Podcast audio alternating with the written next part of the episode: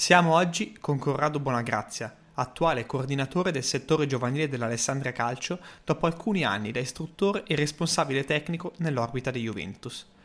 Oggi facciamo un episodio clamoroso perché parliamo di tipologia o modello, se volete, di calciatore da formare, di mezzi e strumenti per farlo, di formazione per principi, ma anche di tanto altro. C'è una chicca che voglio lasciarvi all'inizio. Con Corrado andremo a sperimentare, a capire cosa vuole. Prima però di buttarci in questo episodio, sappiate che avrete una chicca, perché Corrado, così come Davide Mazzanti qualche tempo fa, ci parla di un qualcosa di, secondo me, molto molto importante, che è il conoscere, riconoscere e risolvere. Questo processo di formazione del giocatore che... No, vabbè, aspetta, facciamo che ve lo dice direttamente lui. Sigla! No, vabbè, aspettate, facciamo che ce lo dice direttamente lui. Sigla! Sì, lo so, ti aspettavi le solite chiacchiere da bar sul calcio. Ma questo è cambio di campo. Marco e Andrea stanno per portarti in tutto un altro gioco.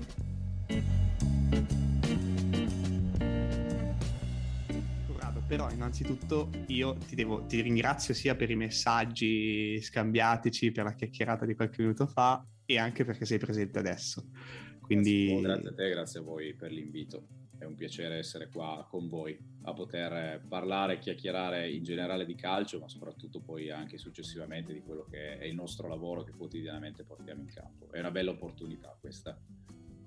Ma sono contento. Poi la, la, cosa bellissima è che poi tu la, la, definisci opportunità, quando invece pensi sia un'opportunità per me, eh, confrontarmi con te e con, eh, con tutte le persone che in qualche modo no, nell'arco di questo tempo sono state... Perché io credo che migliorare il proprio lavoro passa anche dall'opportunità di poterlo raccontare e quindi ogni volta che poi mi sono trovato a raccontarlo Dopo, in un momento poi di analisi rispetto a quello che riascolto, chiaramente ne esce sempre qualche spunto per dire ok, però qua possiamo correggere qualcosa. Eh, quindi effettivamente raccontare quello che uno fa è un modo, dal mio punto di vista, fondamentale per potersi rivedere e quindi andare poi a correggere e a migliorare sempre il percorso di autocritica, no? se vogliamo. Sì, sì, eh, autocritica chiaramente, rianalisi di quello che si fa, retrospettiva, credo che debbano essere i compagni di viaggio, se non degli allenatori, ma direi di sì, ma sicuramente di figure come le mie che comunque coordinano o hanno responsabilità su tante figure.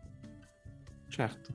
Allora facciamo così, entriamo subito nel merito, così ti faccio subito, spero farti venire qualche spunto interessante, eh, in realtà sfruttarti. E il primo punto che volevo affrontare con te era quello del, uh, di quello che fate in Alessandria, no?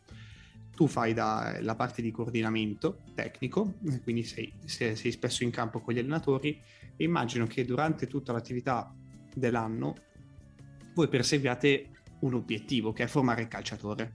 Ora c'è chi lo fa perseguendo determinate strade, c'è chi lo fa perseguendone altre, c'è chi crede in un tipo di calciatore modello, c'è chi crede in un calciatore un po' più flessibile allora ti chiedo, tu e Alessandria, qual è il concetto, qual è l'obiettivo del tipo di calciatore che volete formare? Ok, ma allora prima di tutto vorrei escludere il principio del calciatore modello eh, non perché non ci si creda, ma perché sì, in assoluto non credo che ci possa essere, come ti posso dire, dei prerequisiti predefiniti per tutti i ragazzi, per tutti i calciatori allo stesso identico modo. È chiaro che dentro eh, dei calciatori ci possono essere delle caratteristiche, però partiamo dal primo aspetto. Il primo aspetto è quello dello scouting. Allora, nel momento in cui sei un club di vertice, allora probabilmente puoi avere, eh, come ti posso dire, dei modelli chiari di riferimento e dire io il calciatore che gioca con queste funzioni in queste zone di campo deve avere queste caratteristiche e io lo vado a prendere esattamente così perché mi chiamo, non lo so, X, Y e Z e faccio Champions League, allora so che la mia possibilità economica è quella di arrivare a uno scouting sicuramente anche internazionale e vado a scegliere tutto quello che voglio seguendo dei canoni. Noi che ad oggi siamo un club neopromosso in Serie B, ma arriviamo da tanti anni di Lega Pro, non possiamo pensare che il nostro calciatore abbia eh, un'idea unica, ma quindi dobbiamo effettivamente andare a, a, a, ricreare delle caratteristiche che poi possono diventare funzioni effettivamente dentro il campo. Quindi quello che noi crediamo in questo momento è cercare chiaramente di avere dei calciatori che possono entrare in un percorso e che in questo percorso effettivamente li si possa elevare e portare dove? Portare chiaramente alla prima squadra o magari anche a un settore giovanile di categoria superiore a quello che in questo momento stiamo facendo noi, ma con la maggior, come ti posso dire, riserva di riconoscimenti del gioco del calcio che a loro possa servire. Ecco, questo è il nostro vero obiettivo, quindi riuscire a formare un calciatore che nel momento in cui finirà il percorso effettivamente potrà stare eh, lasciami dire, in tanti ambienti differenti, eh, che eh, per lo più poi saranno, come ci insegnano tutti quanti, lo step poi più difficile, perché lasciare il settore giovanile per andare poi verso o i grandi o un passaggio ulteriore d'elite, effettivamente c'è quello step di cambio di ambiente dove effettivamente tu vedi se quel calciatore ha la personalità, ha le condizioni emotive per poter fare questo grande salto. Ecco, tutto quello che avviene prima, in questo momento, per quello che è il pensiero del settore giovanile dell'Alessandria Calcio, è riuscire a creare questo bagaglio, questa valigia di esperienze, tecniche, di riconoscimento del gioco del calcio, di performance, ma soprattutto emotive, per poter riempire appunto questa grande valigia e poter poi fare anche metaforicamente questo viaggio poi tra gli adulti nel calcio che conta ed effettivamente poter essere il più preparati possibile. È per questo che è necessario ed è fondamentale avere chiaramente delle caratteristiche dei calciatori, però poi quei calciatori escludo il fatto di poter essere un modello predefinito, perché poi quel calciatore come lo pensi? Prendiamo un difensore, ok? È un difensore a 4, fa l'esterno, fa il terzo, con che sistema di gioco giochiamo, cioè quindi ci sono troppe cose che in un percorso di settore giovanile andrebbe, come ti posso dire, a vincolare la possibilità di poter essere effettivamente formato per quello che poi avviene, perché tanto poi parliamo dei grandi, immaginiamo quindi un giovane calciatore che poi si trova nei grandi, magari arriva in una prima stagione, in una prima squadra dove metti anche che lui è un giocatore importante e quindi supera le difficoltà emotive, è decisamente apprezzato dalla società, dalla direzione sportiva e probabilmente anche da qualche allenatore. Poi magari in una stagione sportiva ci sono società che cambiano due allenatori, tre allenatori e quindi nel momento in cui tu come società sei autocentrato sull'allenatore, quindi non hai un'identità ben definita anche sulla prima squadra, magari quello stesso giovane calciatore si trova a giocare un 3-4-3, poi magari gioca un 4-2-3-1 perché arriva un altro allenatore, poi si trova a giocare magari un 4-3-3, cioè è quello che dobbiamo saper dare ai giocatori. Poi il giocatore di qualità chiaramente arriva, ma io credo che la iperspecializzazione deve avvenire solamente nel momento in cui arrivi in prima squadra. Nel percorso del settore giovanile devi cercare di dare più cose possibili proprio per permettere poi a quel calciatore di poter essere pronto, ok? Che poi non sarai pronto, ma pronto perlomeno per ricevere poi quella che è la specializzazione rispetto al ruolo che chi ti avrà deciderà di farti fare. Però ti ripeto, anche nel momento in cui poi ragioneremo nei 10-15 anni di carriera che quel giovane calciatore avrà come eventualmente professionista, ma lui giocherà sicuramente in 3-4 condizioni differenti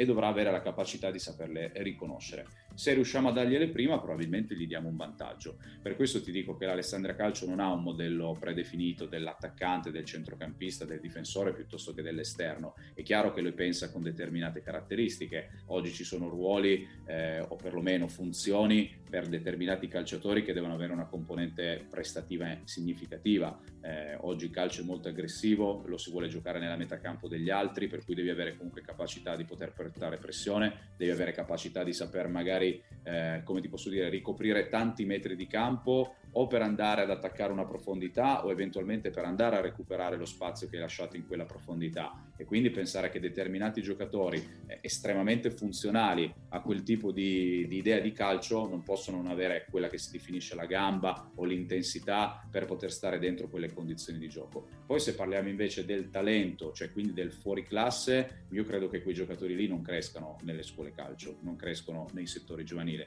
Puoi avere la fortuna di individuarlo ma la storia, le biografie dei calciatori affermati di oggi, tutti loro ti insegnano che comunque sono cresciuti in condizioni cattività forse un termine un po' esagerato, però sicuramente non nelle scuole calcio a pagamento, non nelle lezioni personali a pagamento, sono tutti cresciuti quasi tutti in condizioni differenti. Poi il settore giovanile chiaramente ti pulisce, nel senso che ti dà tutto quello che è, non ti dico la strada, però un ambiente un pochino più eh, naturale ti ha dato, è chiaro che poi ti devi mettere dentro chiaramente un percorso d'elite perché il tuo valore è quello. Eh, per cui ti ripeto, io non credo nel calciatore modello, cioè è impensabile costruire, lasciami dire, Messi o Cristiano Ronaldo, poi quelli sono pochi, però anche un giocatore magari non di questo livello, anche un pelino più basso, secondo me è difficile pensare, ah adesso li prendo come lui e li costruisco come lui, perché poi tutti i giocatori, tutti noi siamo differenti a nostro modo e quindi dobbiamo veramente andare a vedere queste differenze e renderle però un, come ti posso dire, viatico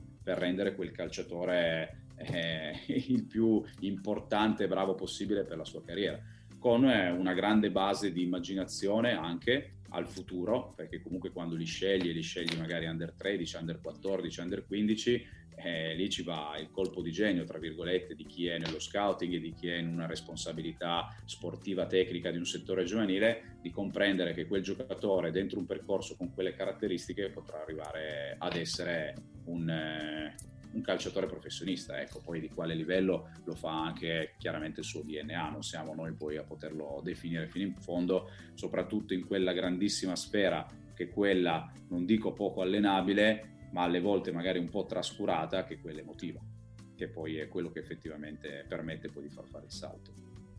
Spero di averti certo. risposto, forse sono sì, stato sì, sì, molto sì, largo, la... se vuoi qualche focus un po' più stretto rilanciami su alcune cose. Ecco.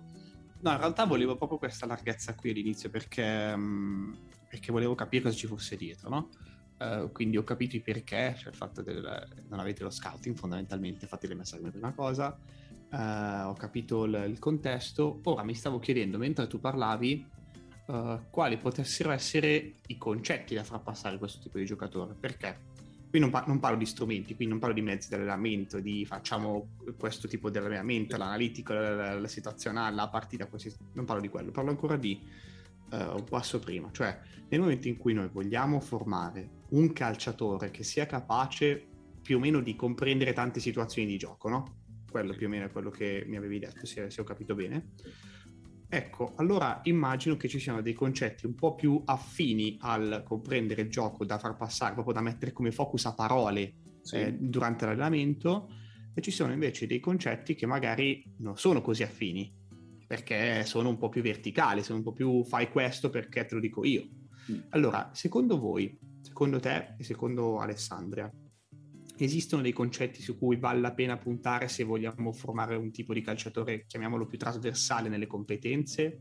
Sì, no? Sì, sì, assolutamente sì. Io credo che oggi mm. imporre una cosa, la vedo con eh, mio figlio che ha appena compiuto 4 anni, credo che sia, come ti posso dire, l'approccio che ci possa essere. Perché tanto anche già mi viene da dire appena nascono maturano qualche tipo di personalità poi più accentuata, meno accentuata, eh, quello è di nuovo nuovamente DNA, eh, però io vedo che a mio figlio ogni volta che io, io, o mia moglie gli imponiamo qualcosa è il modo migliore per avere una risposta negativa, quindi l'imporre delle cose loro te, poi te lo fanno perché chiaramente sei dentro anche a un'organizzazione e la riconoscono perché tu sei l'allenatore e quindi se come allenatore imponi delle cose loro sono dentro un gruppo squadra e te le fanno, però la differenza la fa con quale volontà e con quale interiorità effettivamente fanno qualcosa con piacere e con soddisfazione. Io credo che la svolta e il massimo risultato per un allenatore sia proprio quello, cioè avere un gruppo di giocatori che vanno in campo e fanno quello che lui pensa, ma effettivamente con trasporto, cioè a quell'idea lì ci credono anche loro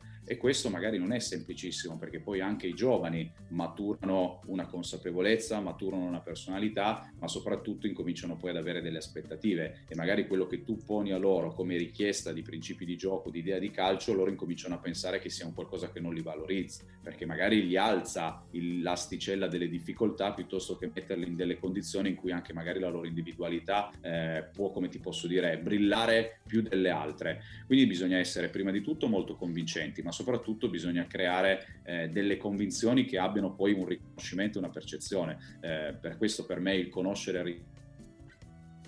il gioco del calcio avviene prima del risolvere il gioco del calcio. Secondo me, perché poi tutta la questione tecnica o di tatticale è importante, è fondamentale, ma avviene come non tanto conseguenza, ma come ciclo sistemico di una serie di conoscenze. Perché se tu il gioco del calcio non lo e poi non lo sai riconoscere in, cal- in, campo, puoi avere anche una buona tecnica, ma quella tecnica poi è fine a se stessa, non è finalizzata al contesto di gioco, che poi sto parlando di cose molto semplici, quindi io non la voglio elevare a un discorso, lasciami dire, di università del calcio, ma quando vediamo gruppi di bambini, quindi di esordienti, ma anche già di primi anni di calcio 11, dove il gioco è tutto spostato da una parte, ma è abbastanza indiscutibile che l'uscita di quel gioco lì sta dalla parte opposta e quindi probabilmente in quello che poi come principio di gioco possiamo definire cambio di lato o magari cambio di campo. Eh, per cui, però quello deve essere un riconoscimento e quindi bisogna saperglielo dare piano piano, uno step alla volta. Quindi io credo che per poter arrivare all'idea di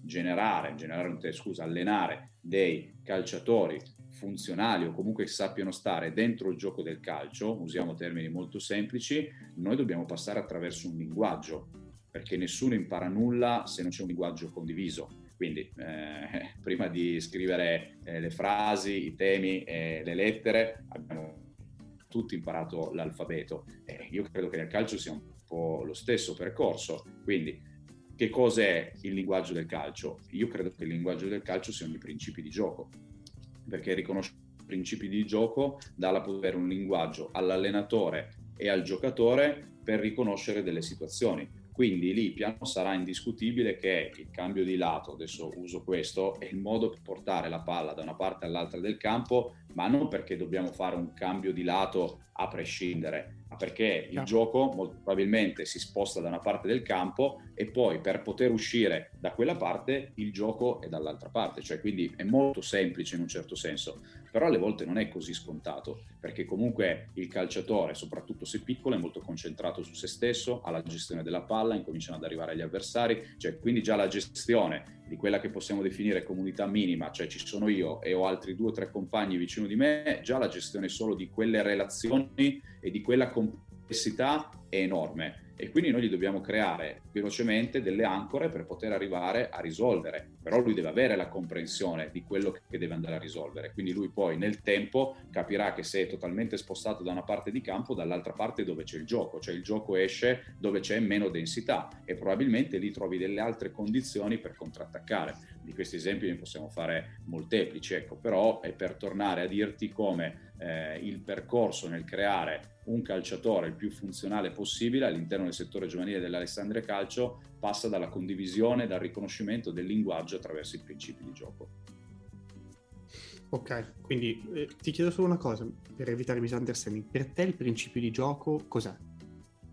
Per me il principio di gioco è assolutamente eh, la condizione di poter riconoscere una situazione che avviene in campo. Okay? Quindi io mi trovo di fronte a questo, come lo risolvo? Attraverso il principio di gioco, che diventa per questo motivo un linguaggio, ma anche un problem solving. Cioè, quindi tu in tasca hai le soluzioni per poter o essere nelle condizioni di dominare la tua condizione di gioco, o poter essere nelle condizioni di risolvere una condizione di gioco che ti stanno buttando addosso gli avversari. Quindi è un linguaggio comunicativo tra calciatori e tra calciatore e allenatore e allo stesso tempo sono degli strumenti di problem solving dentro il gioco che altrimenti sarebbe solamente alla libera interpretazione dei calciatori che poi di fatto può in un certo senso avvenire, perché poi quello che ti libera è il principio di gioco e poter riconoscere a carattere generale quello che avviene, ma sempre attraverso la tua percezione e non attraverso uno schema predefinito che può funzionare solamente nel momento in cui quelle condizioni avvengono al 100%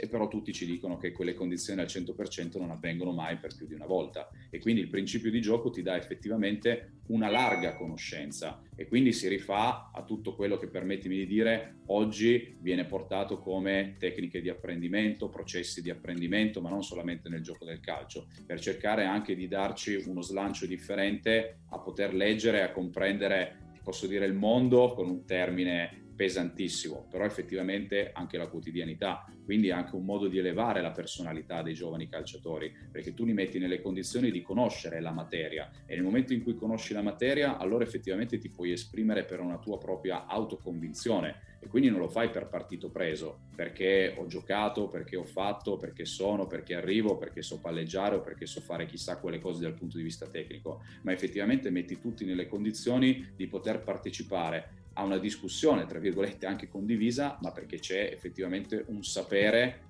razionale dentro di te che ti mette nelle condizioni appunto di poter riconoscere quello che stai per andare a svolgere, in condivisione con gli altri calciatori, con l'allenatore, con l'idea, anche mi viene da dire, del club che ti mette eh, davanti al tuo percorso.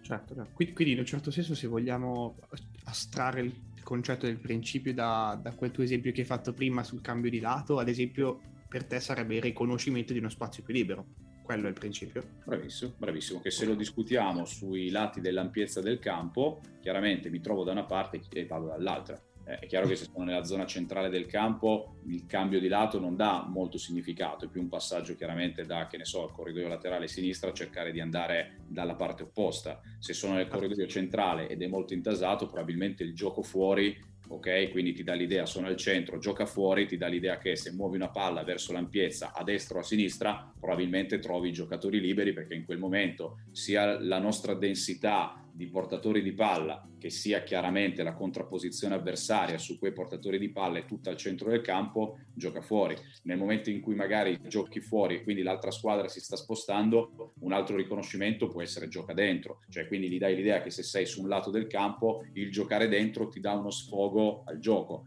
però sul loro riconoscimento, perché poi non è ok, gioca dentro, boom, gioco dentro. Eh, cioè, gioca dentro è come l'idea di guarda che in questo momento rispetto a dove sei, nella parte centrale del campo c'è il passaggio diagonale dentro per poter progredire, però lo deve riconoscere lui perché comunque stiamo comunicando. Tu hai la palla, io da fuori ti posso dire gioca dentro, ma non deve essere un gioca dentro fallo, perché altrimenti stiamo di nuovo lavorando per schemi rigidi e quindi certo. io tutte le indicazioni che ti do da fuori tu le stai portando in campo. No, l'idea è guarda che può esserci gioco dentro, oppure cerca gioco dentro e quindi in quel momento lì il calciatore prova a vedere dentro, effettivamente trova, non subito perché poi il compagno si dovrà smarcare, si dovrà mettere in relazione con lui, dovrà trovare eh, un passaggio diagonale, dovrà trovare una zona luce, allora in quel momento poi vai a giocare dentro. Però tu devi dare formazioni, informazioni, scusami, di carattere generale su dove andare a sviluppare il gioco perché se no di conseguenza siamo noi che da fuori stiamo nuovamente cercando di comandare. E di qua, certo. con quest'altro esempio, può arrivare l'idea del principio di gioco come linguaggio condiviso insieme ai giocatori per poter riconoscere quello che avviene in campo. Ok, ok, ok, tutto chiarissimo. Una cosa sola mi manca, quando tu dici um, vado dentro piuttosto che vado un attimo fuori, in realtà questo vado dentro, vado fuori, il, deve esserci lo step prima che l'avversario stia facendo più o meno una densità, quindi sia un po' più concentrata da una parte piuttosto che dall'altra. Quindi c'è sempre il problema, chiamiamolo così, avversario, no? Sì, che non è un problema. Io credo che l'avversario sì. sia effettivamente quello che induce il gioco, induce il mio gioco. Perché tutti parlano, ok, io voglio dominare, ok? Per me oggi dominare una partita, ok? Quindi dominare il gioco e sapersi sempre mettere in una condizione di contrapposizione a quello che l'avversario fa, che non vuol dire studiare l'avversario, ma semplicemente comprendere che se l'avversario mi viene a pressare ultra offensivo al limite dell'area, avrò delle soluzioni per uscire. Poi come lo voglio fare è chiaro che sta nella mia identità, però comunque quello è un riconoscimento, cioè se mi porta 10, avvers- se mi porta 10 suoi giocatori nella mia metacampo e io ne tengo 10 nella mia metacampo, vuol dire che siamo 20 giocatori più il nostro portiere ok? Quindi 21 giocatori di movimento in una metà campo. Quindi vuol dire che ci sarà una densità, ci saranno determinati spazi e allo stesso tempo dall'altra parte invece c'è una metà campo completamente svuotata. Viceversa, dove sta l'avversario? Sta tutto in zona 2, ok? Quindi è molto denso, ti chiude il centro e allora se ti chiude il, ge- il, centro è chiaro che il linguaggio comune sui principi di gioco quale sarà? Attenzione al gioco dentro, proviamo ad aggirare, sfruttiamo molto il cambio di lato, cioè quindi muovi questa palla finché non trovi lo spazio per andare. Se sono molto bassi è chiaro che avrai un grande dominio di possesso della palla, però ti dovrai molto concentrare sulle preventive, sulle reazioni alla palla persa, su un presidio, perché quando comunque hai 40-50 metri di campo alle spalle, i principi di gioco e quindi il linguaggio si deve spostare su degli altri riconoscimenti, su degli altri alert, su delle altre situazioni che possono diventare contro, eh, compromettenti, perché comunque l'avversario si comporta di strategia, per scelta, sul suo piano gara e tu di conseguenza su quello devi saper fare. Quindi ad oggi, alla fine del percorso del settore giovanile dell'Alessandria Calcio, oltre la costruzione delle funzioni, lasciami dire, di un calciatore, c'è soprattutto il saper stare dentro una partita, con tutti i riconoscimenti che la partita ti deve dare, ma non come per un modello predefinito e prestabilito. Quindi come non c'è il calciatore ideale, il modello di calciatore ideale, secondo me non ci può nemmeno essere il modello di calcio predefinito che fa solamente quella cosa lì. A meno che probabilmente un discorso di questo tipo lo può fare un gruppo di lavoro, un settore giovanile che ha una qualità altissima rispetto a tutti gli altri. Però credo che comunque anche quella squadra lì avrà 10 minuti o un quarto d'ora nella partita in cui gli avversari ci saranno. Ed è quello che mi capita di vedere, cioè anche noi che abbiamo un imprinting forte alla volontà comunque di avere dominio del gioco attraverso il possesso della palla, ma non è per 90 minuti, cioè lo è per una percentuale di gioco e nell'altra percentuale di gioco ci avvengono delle altre cose. Cioè, quindi se io in questo momento ho il 60% di possesso palla alla fine di una partita, vuol dire che su 10 palloni 6 erano nostri e 4 sono degli avversari.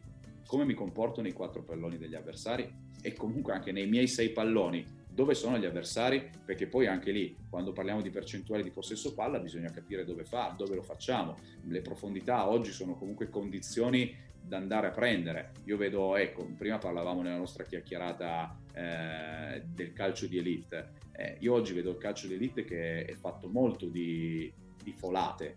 Ho visto Inter Real Madrid eh, la scorsa sera e l'Inter ha avuto un grande predominio territoriale e di possesso palla, però Real Madrid quando ha fatto 5 o 6 folate sono state di una qualità pazzesca e in una di queste poi ci ha vinto la partita. Cioè, quindi oggi il calcio, ti ripeto, lo giocano tutti con una bella identità, lo giocano tutti con un bel imprinting a, ad alti livelli e tu devi capire secondo me in che condizione sei, non solo come filosofia tua, ok? Ma anche come condizione step per step, eh, giorno per giorno, partita per partita, perché potrai avere delle partite in cui hai una condizione e puoi fare un, un certo tipo di prestazione e altre partite, come mi è sembrato magari un pochino il Real Madrid dell'altra sera, dove cerchi di capire quali sono i tuoi punti di forza in quel momento, in quella condizione e io ho visto 5-6 folate del Real Madrid che non sono palla lunga e pedalare, ma sono chiaramente delle risalite del campo più che ragionate con una grande qualità. Poi il discorso performance da adattare a un settore giovanile non la vedo, però è chiaro che ci può essere una squadra, ci possono essere dei calciatori nelle categorie più alte, sicuramente la primavera, a ruota quasi sempre anche l'Under 17, man mano che scendi meno, che però una squadra può fare delle cose o può fare meno delle cose, senza perdere chiaramente la sua identità. Quindi se tu e voi credete così tanto nel... cioè per far riconoscere tanti tipi di situazioni diverse, no? Uh, ovviamente sono così dentro al tuo discorso, mi sto appassionando molto. Uh, ehm, immagino che non abbiate un, un, tipo di gioco, cioè tu mi hai menzionato prima, sì, vorremmo il possesso della palla, però anche in quelle quattro situazioni dobbiamo sapere cosa fare, no? cosa, cosa scegliamo di fare insieme. Quindi in realtà immagino, da quello che capisco, che poi sia il contesto di gara precedente o i contesti di gara precedenti che ti danno l'idea di quello che dovete cercare di migliorare, no? Cioè, uh, sia la gara che... In parte sì, nel senso che la partita mm. comunque ti dà sempre delle indicazioni, cioè molti la definiscono la verifica e quindi se è una verifica è chiaro che è una verifica che ti dice quanto ti sei preparato bene in un certo senso. Poi è chiaro che proprio anche per questo motivo qua la partita non deve essere condizionante su un giudizio generale sulla squadra, sui singoli, ma devi veramente portarla a lunghissimo periodo perché comunque stai cercando di fare un percorso, eh, però non è la partita che ci fa adattare l'idea ok? Cioè, nel senso okay. che non vorrei che ci fossero dubbi. Non è che perché giochiamo contro la Juventus allora la nostra idea di calcio è una e perché giochiamo invece contro il Pisa la nostra idea di calcio è un'altra. No, noi cerchiamo di avere la stessa idea di calcio contro tutti gli avversari cercando di capire se, tornando al numero che abbiamo fatto prima, noi cerchiamo, vorremmo sempre avere su 10 palloni, 6 palloni li vorremmo gestire noi e 4 magari l'avversario però può anche capitare che magari su 10 palloni possono essere 5-5 o magari perché giochi contro la Juventus possono essere 6 per la Juventus e 4, tu,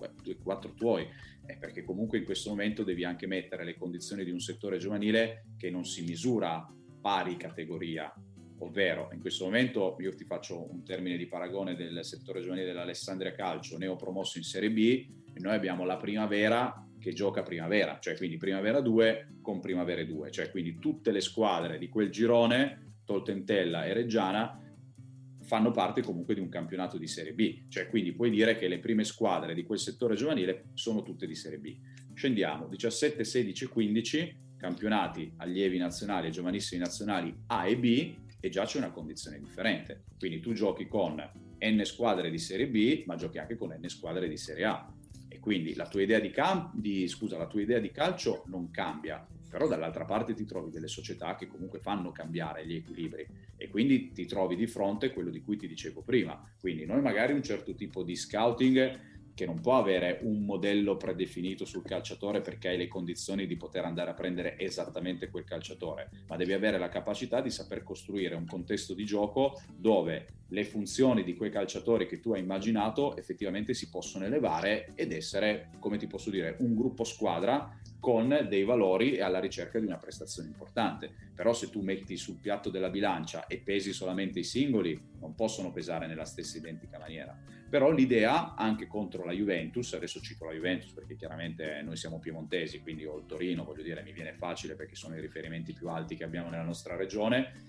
e tu devi avere l'idea attraverso la proposta di calcio di cercare di spostare la bilancia dei 10 palloni sei tuoi e quattro loro. Ecco, se sei bravo a fare quella cosa lì, probabilmente dentro la partita non ti voglio dire che sei più dominante, perché poi non è quello, però sei magari nelle condizioni di poter fare un pochino più la tua idea di calcio e quindi essere nelle tue condizioni. Se quelle palle incominciano a diventare 6 per la Juve, 7 per la Juve, 8 per la Juve, vuol dire che la Juventus sta giocando nelle sue condizioni e tu dovrai dare una contrapposizione alle loro condizioni migliori e quindi non so quanto poi il risultato e la prestazione finale possano essere positive per te.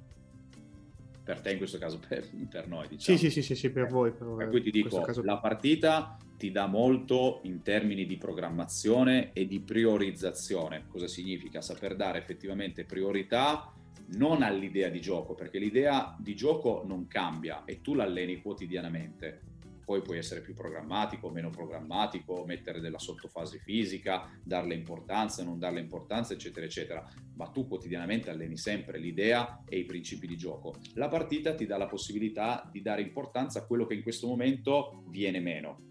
Poi se tu analizzi una partita è chiaro che ci sono 100 cose che non hai fatto bene. Devi avere la capacità di leggere il momento, soprattutto anche emotivo, della squadra, allenatore e giocatori compresi, e capire quale delle cose che non sono state fatte bene in partita rispetto alla condizione emotiva devono diventare la priorità nella settimana successiva o nelle settimane successive. Però questo non vuol dire abbandonare il percorso, questo vuol dire avere dei link forti dalla partita per progredire nel percorso. Allo stesso tempo l'idea di calcio non cambia, quindi come ti ripeto, perché questo è un passaggio al quale ci tengo, lo risottolineo, non è la squadra che vai a affrontare che determina la tua idea di gioco. L'idea di gioco rimane.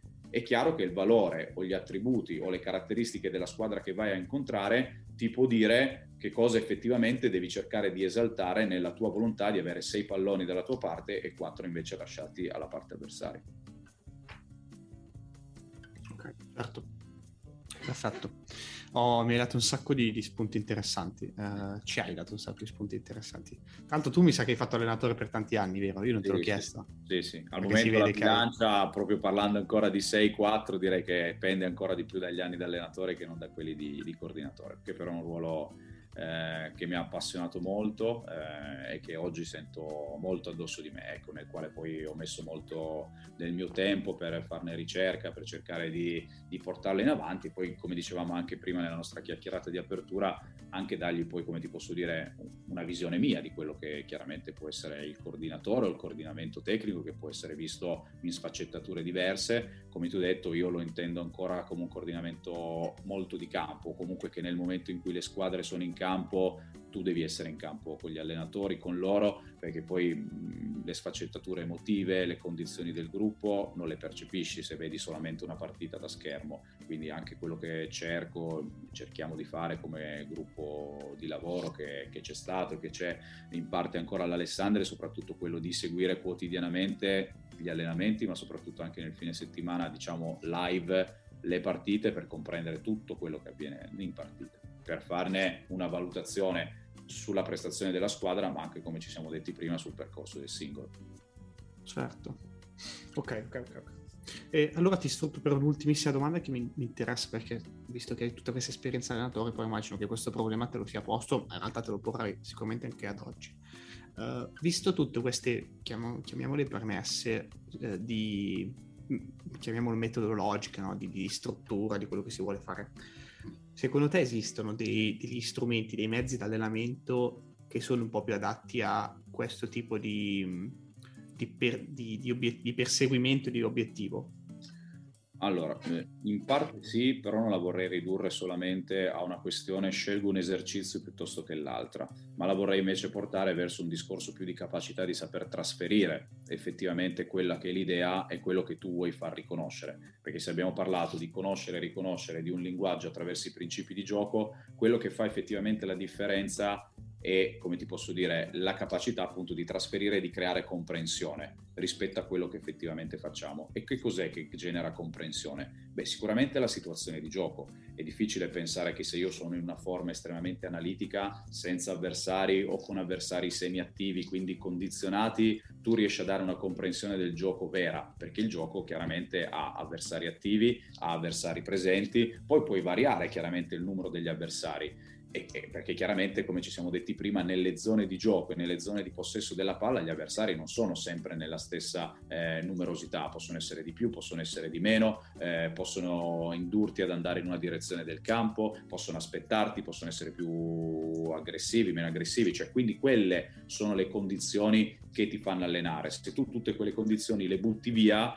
secondo me sei abbastanza distante da quello che effettivamente è la realtà del gioco. Quindi tu devi metterti non tanto nella condizione di dire questo esercizio mi allena, questo esercizio non mi allena, però un 4 contro 4 più 2 può allenare 10 cose differenti ma veramente. E tu devi capire invece quel 4 contro 4 più 2 che cosa deve trasferire. La domanda che tu mi hai fatto, tu in passato sei stato allenatore, perfetto. Con la massima sincerità vi dico che questo tipo di percorso e di processo avviene nel tempo e probabilmente magari avviene anche nel momento in cui hai esperienze come la mia di essere per anni poi in un ruolo di coordinatore, quindi ragioni su queste cose, perché non sei concentrata alla programmazione della seduta d'allenamento, agli spazi che devi utilizzare, ai giocatori che sono disponibili, a tutte le condizioni diciamo che quotidianamente si trova un allenatore, ma io verifico la scatola, cioè nel senso io arrivo e dico ok, qual è il tuo allenamento? È questo, benissimo, io mi concentro su qual è il principio di gioco, come lo trasferisci, quanti giocatori utilizzi, in che zona di campo sei, in che condizioni di, di partita sei perché poi c'è anche la condizione emotiva. Cioè, quindi tu dentro una proposta di allenamento puoi anche capire in quale condizione sei, perché altrimenti quello che noi poi ricreiamo in partita, riusci- scusa, che avviene in partita, non riusciamo a ricrearlo in allenamento. Quindi effettivamente noi nel momento in cui pensiamo alla seduta di allenamento dobbiamo pensare alle condizioni di gioco e alle condizioni per poter risolvere il gioco. Se io le condizioni non le metto dentro, eh, non è un gioco. Se noi giochiamo a qualsiasi gioco di società, ma anche a un, gioco di strano, un gioco di cortile, chiamiamolo come vogliamo, ha delle regole, ha delle condizioni, fondamentalmente genera un ambiente. E se noi nel momento in cui prepariamo delle esercitazioni non mettiamo in campo le, le, non tanto le regole, perché le regole sono le regole del calcio, ok? Però molti poi nel complicare gli esercizi si dimenticano anche delle regole del calcio perché io vedo magari esercitazioni di attività di base dove si gioca a 7 o a 9, se tu fai la somma dei giocatori attivi più i jolly sei a 11. Eh, ma se stiamo allenando a 9 non puoi farmi 7 contro 7 più 3 jolly, perché vuol dire che i giocatori di movimento sono 10.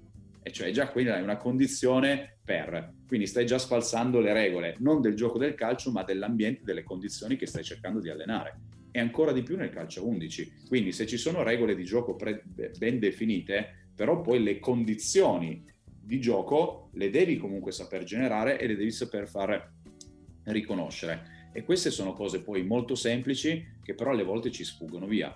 E nella semplicità però vi ammetto anche che deve essere un percorso dove un allenatore magari non ha nella sua carriera l'opportunità di potersi vedere dal di fuori, quindi magari, lasciami dire, un esperimento che si potrebbe fare è quello veramente di mettere le, nelle condizioni un allenatore o degli allenatori quasi per una settimana o qualche allenamento di mettere nelle condizioni di supervisionare l'attività perché comunque ti dà molto, ti dà la visione d'insieme, ti, ti dà far capire se, se anche molti giocatori effettivamente stanno partecipando, perché poi oltre a creare esercitazioni che effettivamente abbiano delle condizioni di gioco da riconoscere, e poi ci sono anche le relazioni di gioco da riconoscere, perché poi noi creiamo esercitazioni dove effettivamente quelli vicino alla palla sono estremamente coinvolti e quelli lontano dalla palla E gli spazi di fase oggi effettivamente ci insegnano come l'azione, il mutuo aiuto e la cooperazione sono fondamentali ed effettivamente è così. E allora io devo anche avere un focus da allenatore per capire se sto guardando dove si gioca o se invece sto dando importanza a chi coopera al gioco e quindi è distante ma sta fissando gli avversari, è pronto con un corto lungo ad attaccare la profondità o se siamo dall'altra parte sono i difensori che quindi sono in una preventiva, c'è un presidio perché è vero che abbiamo grande dominio ma la potremmo perdere, le posture, capire se invece l'avversario mi sta facendo un fuorilinea quindi prendo un pochettino più di diagonale perché se mi parte con una palla pari lui è sicuramente in vantaggio su di me e sono tutti aspetti da allenare questi oggi sono i dettagli che fanno la differenza nel calcio di oggi, perché io ho visto un percorso molto spinto, molto accelerato, molto accentuato sul costruire le identità di gioco, sul costruire effettivamente il globale però oggi il focus individuale, che non vuol dire prendere i giocatori e metterli in laboratorio e quindi farne uscire quel giocatore modello di cui parlavamo prima, ma per me oggi il focus individuale è ok, abbiamo fatto tanti anni di percorso dove abbiamo formato, dove abbiamo messo tanta identità globale nel gioco e ora la differenza è costruire però la capacità individuale di mettere tutti questi riconoscimenti nell'idea di gioco globale. Quello ti fa fare la differenza e probabilmente quello porta effettivamente un calciatore alla fine del percorso ad avere molti riconoscimenti, perché una preventiva, un presidio, un fissare l'avversario, un riconoscere la profondità, un dover gestire piuttosto che un dover affondare, un cambiare di lato, un giocare fuori per andare dentro, sono principi di gioco che in qualsiasi sistema di gioco tu applichi, perché è il gioco del calcio e quindi devi creare questo percorso di condizioni attraverso le esercitazioni. Quindi ti ripeto, non è il 4 contro 4 più 2 che io posso allenare in un modo e tu puoi allenare in un modo. Io posso avere un imprinting più di intensità, tu puoi avere un imprinting più di lettura. Quindi siamo già allenatori con imprinting diversi dentro lo stesso esercizio. Ma che cosa vuoi allenare? E questa è la domanda che ogni allenatore si deve porre o probabilmente ogni coordinatore, ogni responsabile deve fare al proprio allenatore nel momento in cui verifica un'esercitazione di gioco. Che cosa vuoi allenare? Ah, in questo 4, 4 contro 4 più 2 sto allenando i 6 in possesso che sappiano riconoscere i 4 dove si muovono e di conseguenza spostano la palla. Perfetto. Se i 4 sono a destra e gli altri 6 muovono la palla per andare a sinistra, il lavoro è fatto. C'è transfer, i ragazzi stanno comprendendo il principio di gioco, alleni la tecnica, alleni delle delle cose, poi chiaramente ci sarà un focus perché ci sarà chi sbaglia il primo controllo, chi dà la palla non sul piede forte, chi non si smarca, chi non riconosce la profondità e quindi la possibilità, come ti dicevo prima, magari come in realtà come la nostra, eh, soprattutto in questa stagione, di avere degli staff eh, numerosi di componenti non è tanto per essere tanti in campo per gestire i palloni, per dare intensità, ma effettivamente perché sei occhi possono vedere magari meglio di due più situazioni che avvengono dentro il gioco. Questo è quello che credo, diciamo, rispetto all'aspetto metodologico di una proposta piuttosto che dell'altra. Il riconoscimento, quindi. Il riconoscimento. Se voglio riprendere una parola è quella. Il riconoscimento, mm. guarda, per me il nostro, come ti posso dire, o il mio, poi è quello che chiaramente cerco di trasferire eh, nel quotidiano dove lavoro, è fatto comunque di tre parole che sono conoscere, riconoscere e risolvere. Prima devi conoscere il gioco che fai, poi lo devi riconoscere perché non conta solo conoscerlo, perché io magari lo conosco guardando una partita in televisione dove ho una camera televisiva, lo stesso concetto degli allenatori, un è la visione tattica dove tutti si rendono, e poi però il, eh, il riconoscere avviene in campo, cioè quindi tu non vedi esattamente gli avversari, cioè quindi devi avere una percezione di quello che ti avviene intorno. E un riconoscimento del gioco veramente molto alto e lì ti deve aiutare l'allenatore con i feedback rispetto ai principi di gioco, perché altrimenti la comunicazione qual è? Cioè non è che tu puoi spiegare quello che sta avvenendo. È per questo che ti dico il predeterminato non può funzionare, perché tu devi avere conoscenza, devi avere conoscenza e quindi dominare la conoscenza di quello che effettivamente stai facendo nella pratica. E infine c'è il risolvere, che non sono in un ordine, ok? Non è 1, 2, 3 che quindi il risolvere tutta la parte tecnica di tattica individuale non conta, ma è una cosa sistemica, quindi una cosa ciclica che monta tutte le cose. Quindi è vero che probabilmente il conoscere e riconoscere inizialmente per i bambini non è la priorità, però poi devi arrivare in un momento in cui anche loro da 5 a 7 a 9 e capito, cambiano eh, delle cose, perché il campo prima è 40 per 20, poi diventa di un altro pezzo e poi diventa di un altro pezzo ancora e in più aumentano i giocatori con te e contro e quindi le relazioni cambiano. Quindi non puoi non fargli comprendere in qualche modo che c'è una conoscenza di calcio differente da quello magari del 5 contro 5. Cioè, quindi è un percorso a tappe così come poi i grandi a 11 verso gli allievi, verso la primavera, verso la specializzazione, devono conoscere anche loro tante cose più e quindi in quello poi ti può magari aiutare effettivamente l'analisi video, delle cose molto misurate, quindi non voglio dire che devono essere delle cose invasive, che però devono farti conoscere. Come la stessa cosa credo che debba avvenire dal punto di vista della performance. Oggi non è quello che gli dai come capacità prestativa, cioè quindi quanto corriamo come distanze, a che velocità lo, lo, corriamo, che sicuramente ha un significato, perché se oggi il calcio va verso le massime velocità, tu non puoi pensare che in allenamento non alleni le massime velocità, perché devi essere prestativo a fare quello che ci siamo detti in apertura.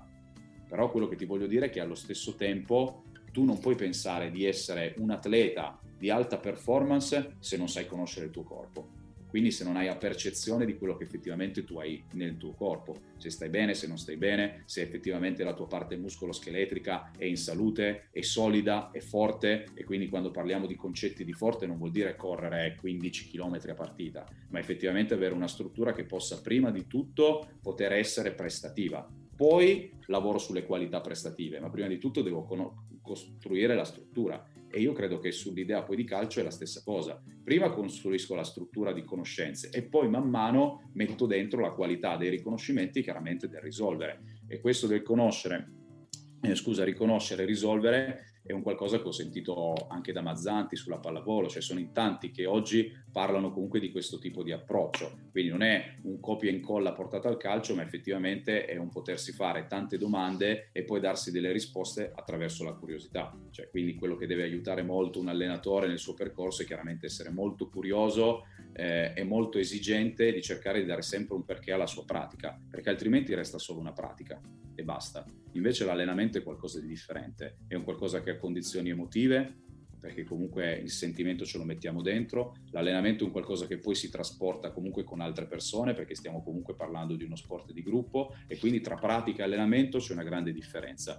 Io credo che oggi saper dare delle risposte al cosa sto allenando è quel passaggio tra pratica e allenamento e quindi creare un vero transfer verso la partita e quindi verso gli obiettivi poi di costruzione del calciatore e dei suoi riconoscimenti futuri.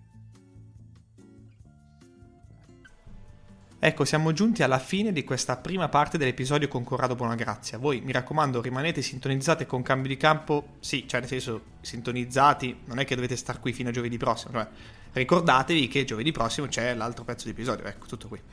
Noi ci sentiamo tra una settimana. Se l'episodio ti è piaciuto, iscriviti al podcast per rimanere sempre aggiornato e condividi questo episodio con qualcuno che pensi possa essere interessato. Noi ci sentiamo al prossimo episodio.